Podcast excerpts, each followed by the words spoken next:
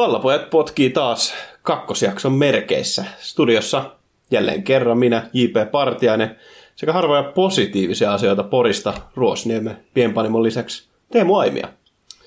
Teemu, sen lisäksi, että jalkapallo on tullut takaisin, niin sä oot päässyt taas tienaamaan rahaa vai?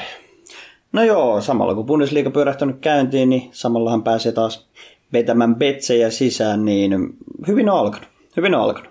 Joo, mehän ei mikään betsi-podcasti olla.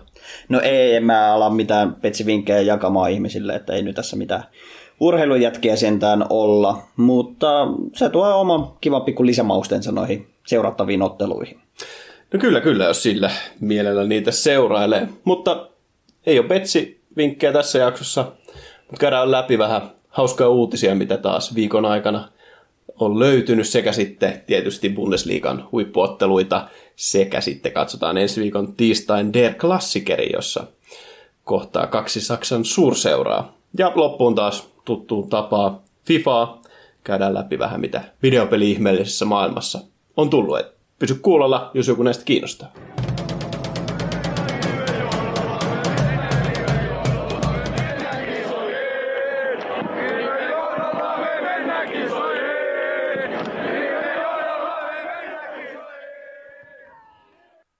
Pallopojat podcast. Viikon fudis-uutisia.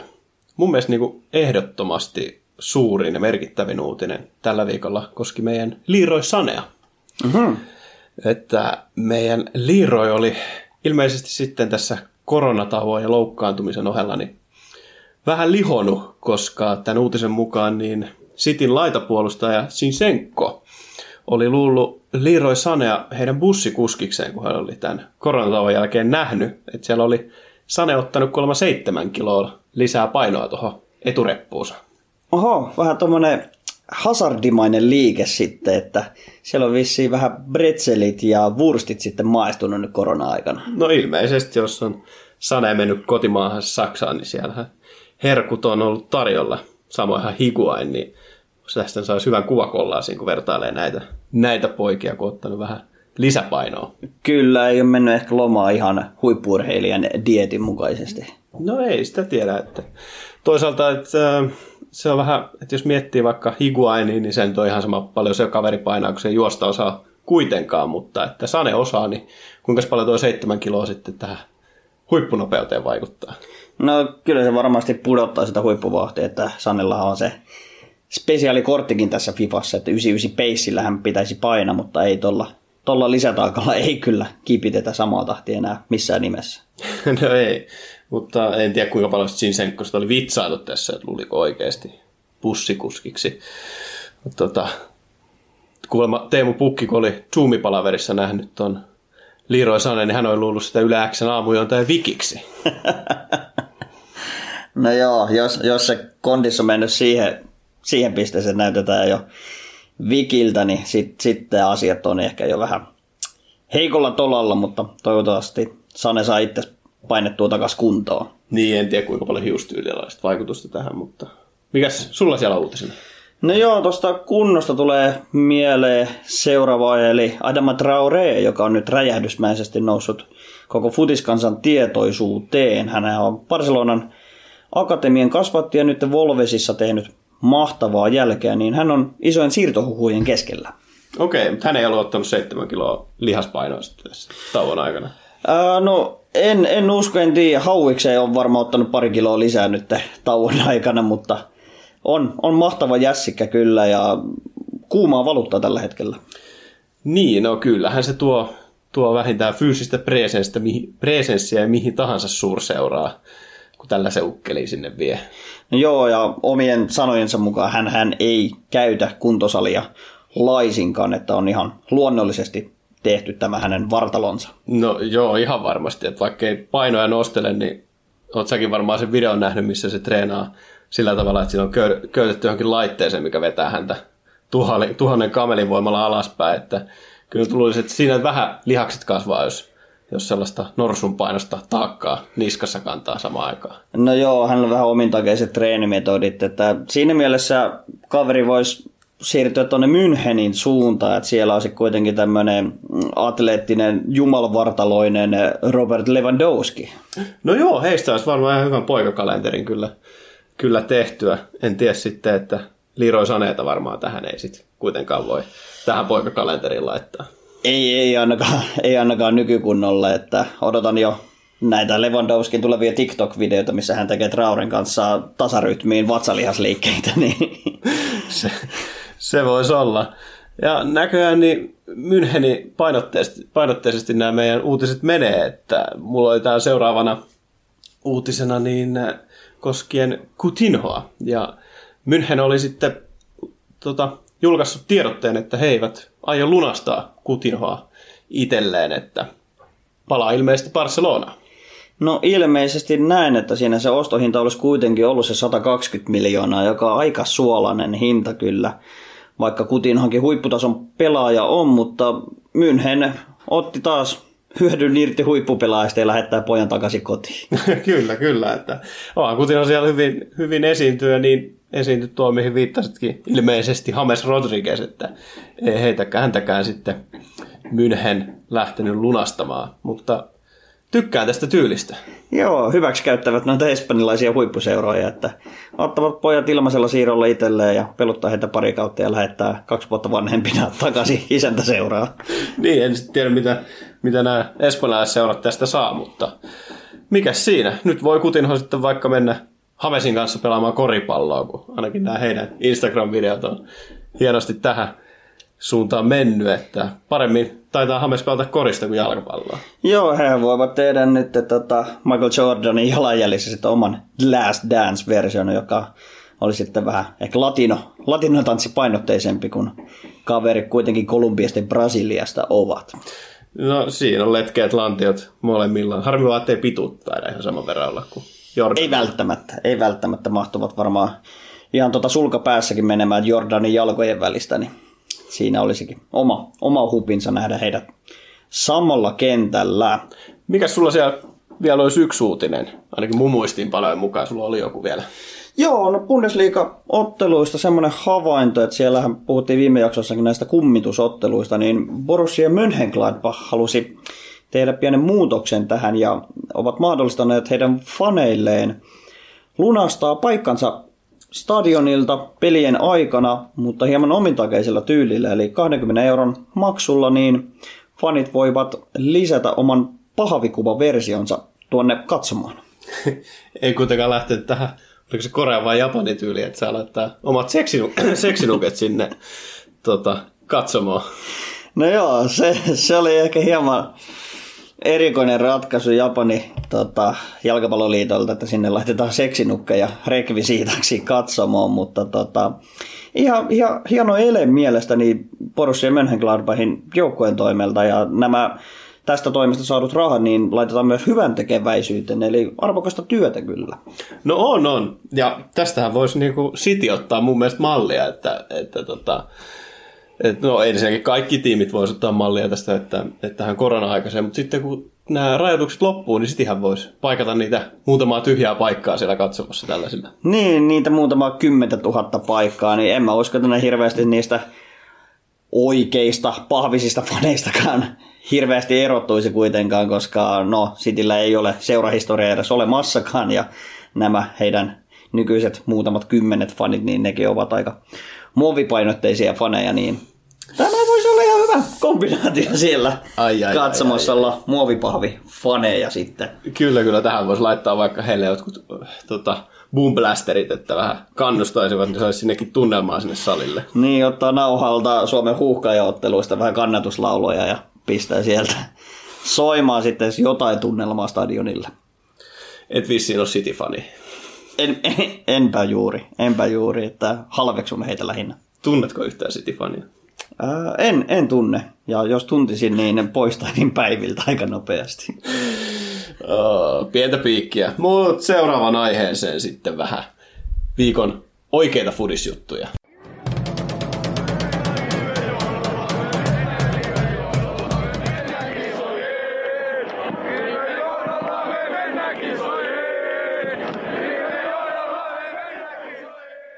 Pallopojat, rakkaudesta nahkakuulaan. Muualla, kun ei kuningaslajia tällä hetkellä pelata kilpailullisella tasolla, niin ollaan sitten Saksasta Bundesliigasta nostettu huippuottelut esille. Et siellä lauantaina niin ensimmäisenä oli Wolfsburg ja Borussia välinen ottelu, ja taas kerran Borussia puhtaalla pelillä nolla kaksi voitto. Mitä tunteita heräsi? Joo, oli aika rutiiniomainen voitto Borussialle, ja heidän peli näyttää oikeinkin viihdyttävältä tällä hetkellä. Että oikein, oikein hieno katsoa Borussian peliä tällä hetkellä. Ja on, on todella hienoja. Sieltä ainakin itselleni wingbackit. No tietenkin heidän wingbackit Guerreiro ja Hakimi teki molemmat maalit, mutta heidän kautta peli aika lailla menee sinne maalintekosektoriin. Kyllä, ja sitä kautta se formation myös muuttuu pelin aikana. Lähtökohtaisesti Borussia pelaa kolme neljä kolme systeemiä, mutta hyökätessä, ää, hyökkäyspäässä on paljon enemmän forcea, menee käytännössä kolme kaksi neljä yksi systeemiksi, jossa Hakimi ja Guerreiro todella aggressiivis- aggressiivisesti ajavat kohti maalia, ja tätä kautta ovat päässeet myös maalipaikoille ja käyttäneet tämän hyväksi. Näin se voisi hyvin tiivistää, että Liverpool pelaa myös wingbackien kautta, mutta heillä se on vähän erinäköistä, että niin kuin sanoin, niin wingbackit sinne boksiin leikkaa ja on viimeistelemässäkin niitä, niitä maaleja. Ja se, mikä täytyy siitä nostaa esille, niin muutama muut tähtipelaa, niin Brandt käytännössä pyörittää, toimii maestrona, että hänen kautta se koko hyökkäyspeli toimii ja hän tekee niitä hienoja levityksiä molempiin laitoihin. Joo, siinä hyökkäyksessä paljon variaatioita. Siellä piikissä sitten totta kai vielä Haaland omana uhkanaan, niin laidolla hirmuisesti vauhtia ja taitoa. Keskellä sitten kliinisyyttä ja pallotaituruutta Brandtin puolesta.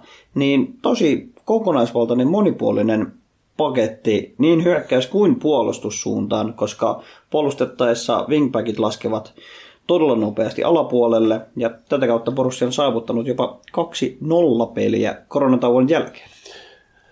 Niinhän he ovat, ja niin kuin tuon Haalandin tuossa nostit, niin hänhän on ehkä Bundesliigan puhutuin ja ehkä koko jalkapallomaailman puhutuin pelaaja tällä hetkellä, niin kyllä siitä pelistä huomasi sen, että tosi paljon Haalandiin keskityttiin puolustuspelaamisessa Wolfsburgin osalta, niin se ainakin omaa silmään niin loi tosi paljon sinne laitoihin tilaa ja mahdollisti nämä nämä tota wingbackien nousut.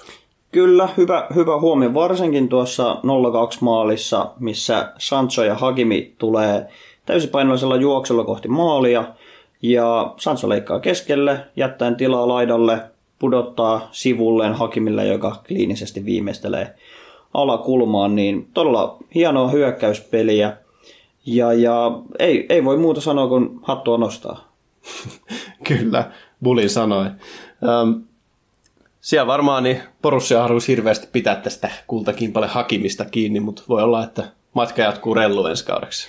Todennäköisesti näinhän hän on siis laina, lainalla nyt Borussiassa, ja hän itse ja hänen managerinsa ovat jo uutisoineet ja ilmoittaneetkin, että he palaavat tämän kauden jälkeen Madridiin, joka kertoo sitten totta kai vahvasta itseluottamuksesta Hakimin puolesta, että hän ottaa sieltä paikan pelaavassa kokoonpanossa Zidanen alaisuudessa. Ja veikkaan, että Zidane on tästä ihan, ihan mielissään. Mitä, mitä luulet, että minkä takia Sancho ei ole avannut näitä kahta ekaa matsia? On, johtuuko siirtohuhuista vai? Uskoisin, että siirtohuhut vaikuttaa, totta kai, mutta toisaalta Borussialla oli varaa myös lepuuttaa Sanchoa, ää, koska tiistaina, mistä kerrotaankin enemmän sitten vielä myöhemmin, niin tiistaina on sitten se Borussian tärkeä kannalta tärkein ottelu, eli Müncheniä vastaan, niin uskon, että häntä jopa vähän säästeltiin. Se voi olla, ja niin kuin sanoit, niin se on aika kokonaisvaltainen paketti toi Borussia, että löytyy variaatioita, niin ei haittaa, vaikka muu on Sancho siellä ei pelannutkaan. Joo, yhtenä huomiona tuosta ottelusta vielä siellä nähtiin V A R-punainen kortti myöskin, eli katsottiin VARilta tilanne uudestaan, ja siellä Wolfsburgin pelaaja Felix Klaus sai täysin ansaitusti punaisen kortin, tuli napitella sinne pohjeen korkeudelle vaarallisella pelitavalla, niin näin on nähty myös VARin kautta lahjoitettu punainen kortti. No se V A R on kyllä Bundesliigassa toiminut tällä kaudella, vaikka menikin kausi kesken, mutta huomattavasti paremmin kuin esimerkiksi Valioliigassa.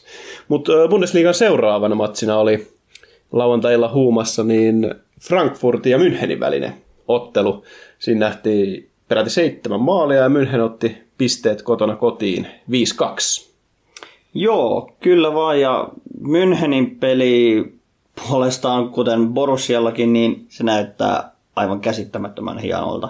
Oli nautinto katsoa sitä pelaamista ja pelaajien luovuutta. Lähinnä nousi vielä parhaiten esille Thomas Müller ja Davies. No siellä molemmat paukutti pisteitä ja etenkin toi Mülleri, niin hänhän nyt on valmentajan vaihdoksen jälkeen, niin tämä kaus on ollut aika unelmaa sitten tälle jo aika kokeneellekin saksalaispelaajalle, että hienosti syöttöä ainakin näyttää tulevan.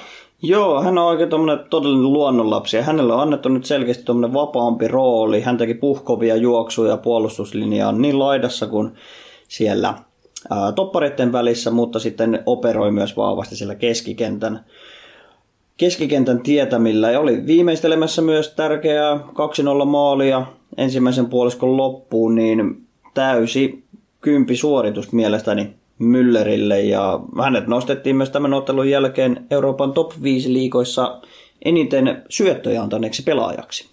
Tätä ei olisi ehkä uskonut vielä kausi kaksi sitten, kun ei, häntä, hän ei päässyt oikein tota itseään toteuttamaan siellä kentällä niin sanotusti, niin nyt kun on vapaa rooli taas, niin siellä, hän tekee tehoja. Hän tekee kyllä tehoja ja se näkyy sitten taululla, ja toisaalta tuo tulos viisi kaksi näkyy ehkä siinäkin, että Münchenillä oli varaa myös höllätä pelin aikana. He löivät neljässäkymmenessäkuudessa minuutissa taululle kolme nolla.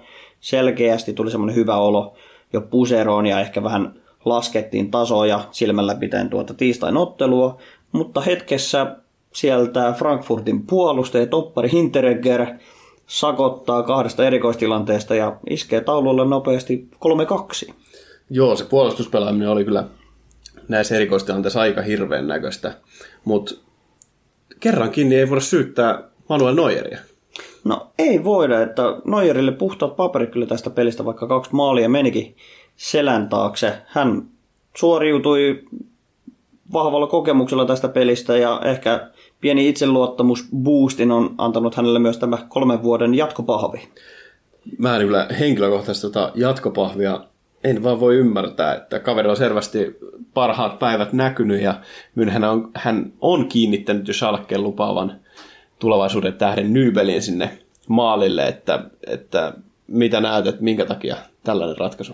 No, haluaisin nähdä, että Neuerista leivotaan enemmänkin tämmöinen mentori, mentorityyppinen henkilö Nybelille, mutta Neuerin tuntien, hänen lausunnot tuntien, niin hän ei ole kyllä valmis luopumaan ykkös veskan paikastaan, ja jos hän joutuu luopumaan siitä, niin ei varmasti auta ketään.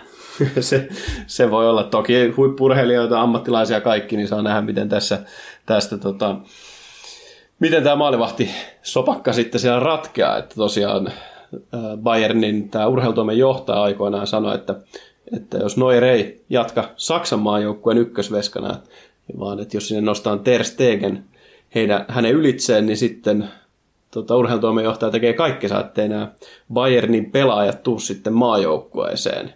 Joten, ja tähänkään Neuer ei ollut mitenkään sanonut vastakommentteja, niin voisi ainakin olettaa, että semikunnianhimoinen kaveri Neueri.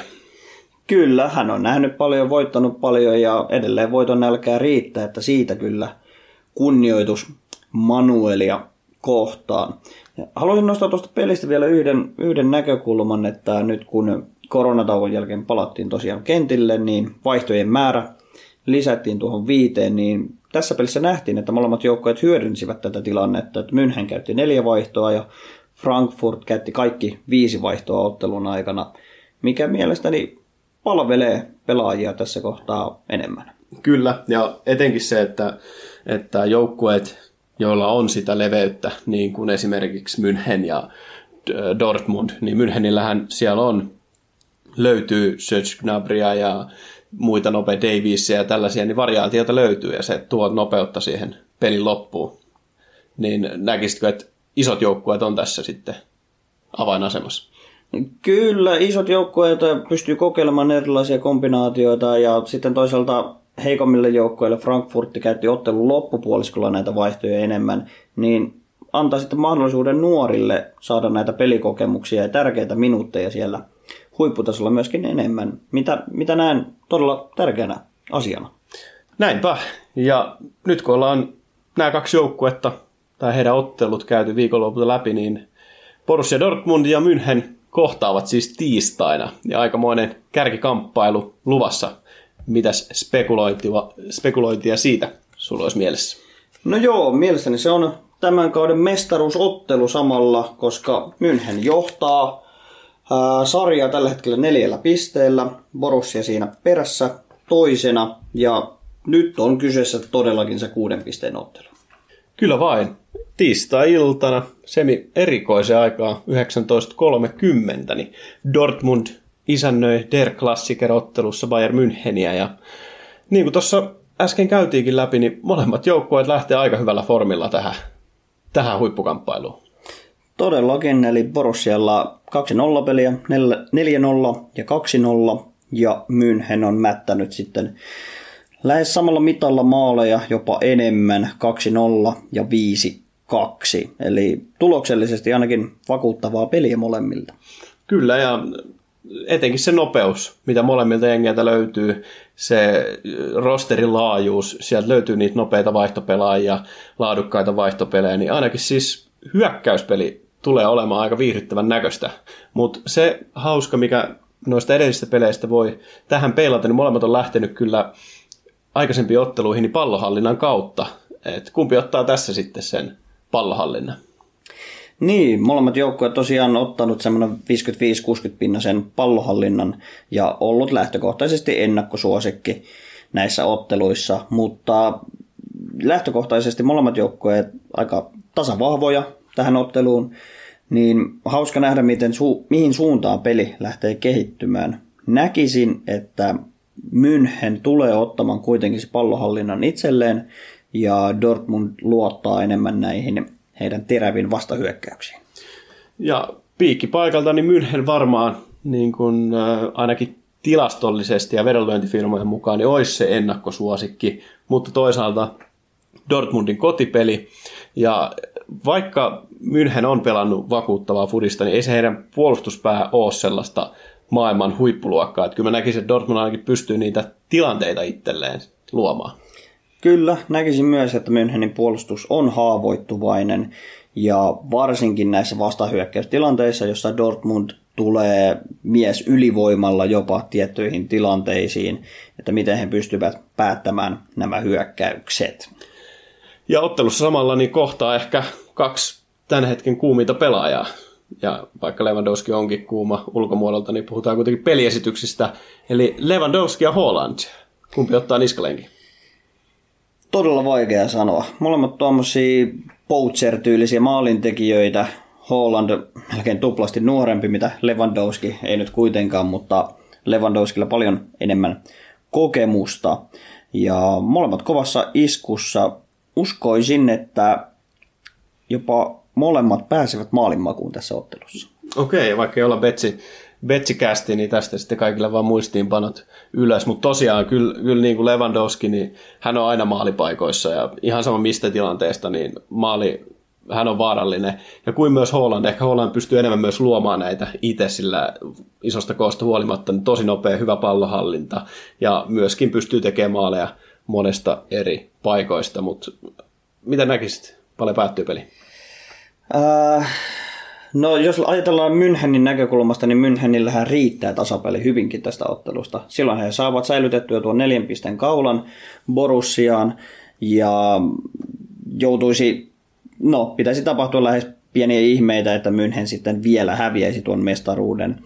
Ja tämä, tämä ajaa siihen tilanteeseen, että jos vaikka pelin loppuvaiheella, sanotaan seitsemänkymmentä minuutilla, kahdeksankymmentä minuutilla, ollaan edelleen tasatilanteessa, niin se pakottaa Dortmundin hakemaan sitä ratkaisua, jossa nähdään varmasti viihdyttävää futista ja maaleja jommassa kummassa päässä. Ja mitä luultavin molemmissa, se viihdyttävyys luultavasti tulee olemaan tämän pelin avain. Toivottavasti nähdään niin avointa futista kuin ehkä olettaa saattaa. Mutta jottei ihan olla Bundesliiga-kästi nyt, niin tota, sieltä tuli ilmoitus, että La Liga, Espanjan pääsarja, kesäkuun alussa lähtee pyörimään. Ja nopeasti siihen kannanottona niin mestaruuskamppailu siellä ainakin tiivis. Kyllä, mestaruuskamppailu on edelleen hyvinkin auki. Siellä Barcelona yhden pisteen johdossa, sarjataulukon kärjessä ja odotetusti Real Madrid siinä heti toisena perässä. Tauon ajankohtahan oli Barcelonalle hyvin mielekäs. Siellä Suárez ja Dembele oli loukkaantuneina ja Messi ylirasittunut. Niin hauska nähdä, että missä formissa La Ligan joukkueet palaavat vihreölle. Se on hauska nähdä, että La Ligasta se, mitä itse seurannut, niin ehkä se, mitä noussut sieltä esille, niin ketään ei näytä kiinnostavan se mestaruus.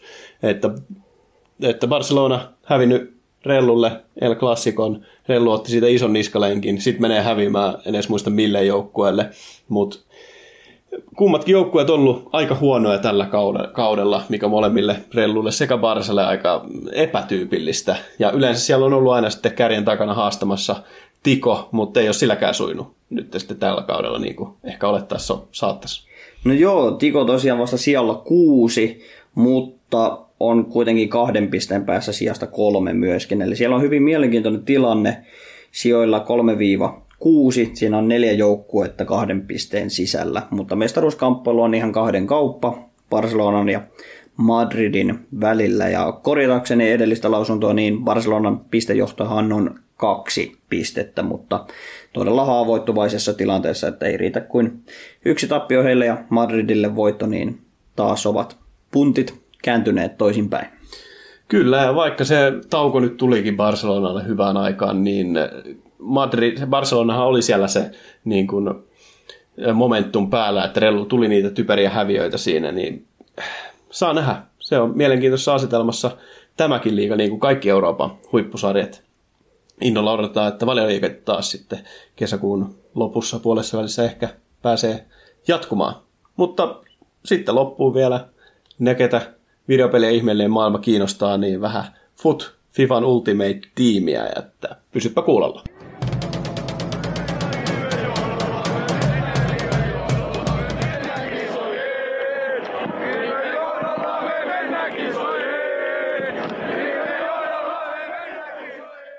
Pallopojat ovat kuin Shakirin pohkeet, näyttävät, hävyttömät ja suonikkaat. FIFA-maailmasta niin Serie A:n Team of the Season so far tullut. Hienoja kortteja, mutta sitä ennen niin muutama kannanotto noihin, mitä edellisessä kästissä käytiin läpi, että miten Pukki ei saanut Team of the Season so far -korttia, mutta ehkä jopa Pukkia enemmän, niin muuan kaverit Jack Grealish ja Ings olisi molemmat voinut tällaisen spesiaalikortin saada.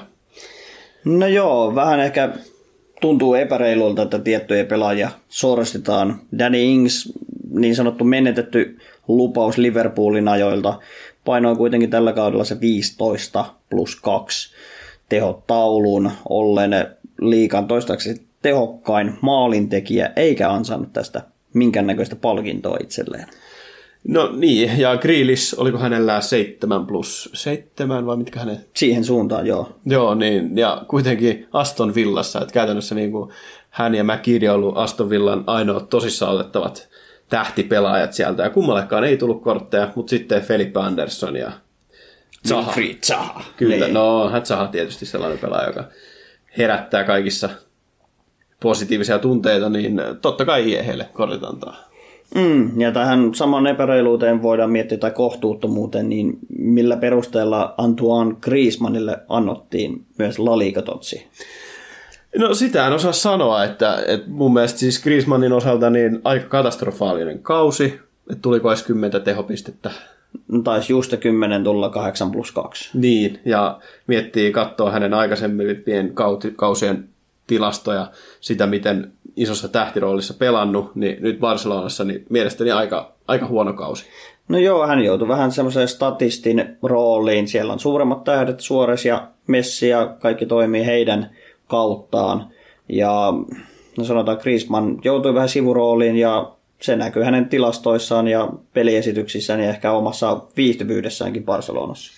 Jo, joo, ei hänellä niinku ollut sellaista niinku kiveen hakattua roolia, mitä sieltä olisi niinku rutiinilla voinut toimittaa, mutta ranskalainen.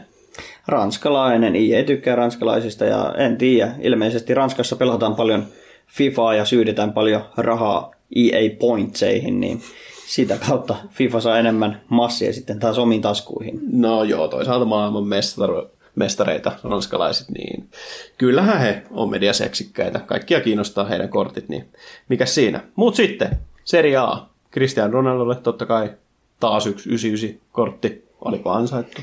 No kyllä se oli ihan ansaittu ja kyllä se oli tiedossa, että sieltä Ronaldo sen yhdeksänkymmentäyhdeksän-kortin saa. Ja hänen takanaan sitten muutama mielenkiintoinen kortti myöskin. Tuttu Raja Nainggolan saa oman totsin.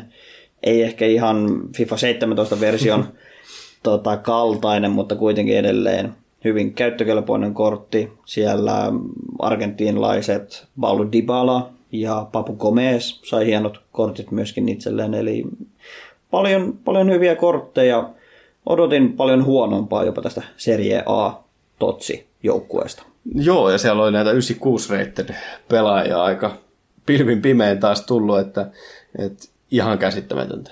Ihan siis mun mielestä nämä kortit on lähtenyt aivan käsistä tässä, tässä FIFassa, ja en tiedä.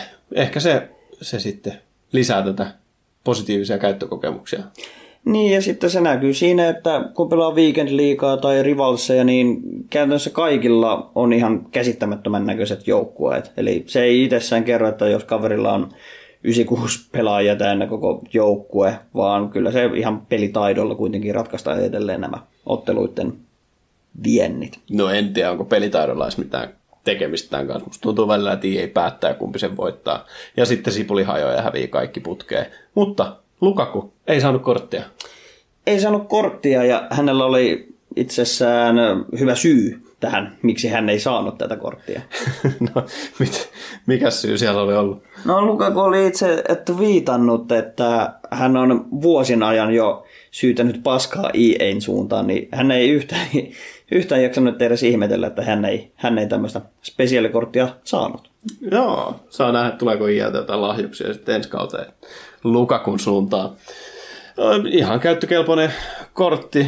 Itse en hän, hänellä tykkää pelata, mutta kyllä ainakin vuosien varrella on ihan hyviä kortteja hänellä. No joo, hän on semmoinen voimahyökkääjä ja tietyt pelaajat tykkää hänen tyyppisistä pelaajista, niin itse tykkään semmoisista pienistä vipeltäjistä, kuten Ben Yedder. Tämän, tämän FIFAn ehkä se rikkinäisin kortti. Hyi olko. No joo, hänen rinnalla sitten tietysti Ryan Kent, joka oli ihan ryöstö S P C ja sitä käyttänyt aika paljon tämän kauden FIFassa. Ei tarvitse edes pelata FIFAa, riittää vaan, että puhuu siitä, niin rupeaa jo ketutuskäyrä nousemaan. Mutta sanoit viime kästissä, että aiot nostaa sieltä Dovskin. Nostitko?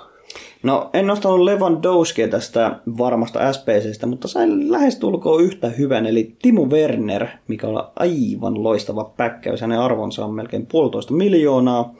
Ja käytin tähän S P C:hen vain sata viisikymmentä kiloa, niin oikein mukava onnistuminen. Ja torstain punaisissa Red Pikeissä sain vielä Alphonso Daviesin ja Portugalin liigasta Gabrielin, joka on ihan loistava puolustava keskikenttä. Niin olin tyytyväinen kyllä viime viikon valintoihin ja toivotaan, että tulevana torstaina niin jatketaan samalla linjalla ja miksipä ei ihan itse Cristiano Ronaldo. No juu, ihan varmasti. Siinä oli siis kaikille terveistä, jotka päkkäs sieltä sommerin itselleen, mutta eikä siinä. Meidän kästipaketissa taas ensi viikkoon. Siellä on mielenkiintoisia matseja tulossa pohdittavaksi ja varmasti taas jotkut pelaajat siellä kämmäileen saadaan hyviä uutisiakin nostettua. Joo, kiitoksia kuulijoille, jos jaksoitte roikkua näinkin pitkään linjoilla ja toivottavasti palataan taas uuden jakson parissa. Se on moro. Morjes.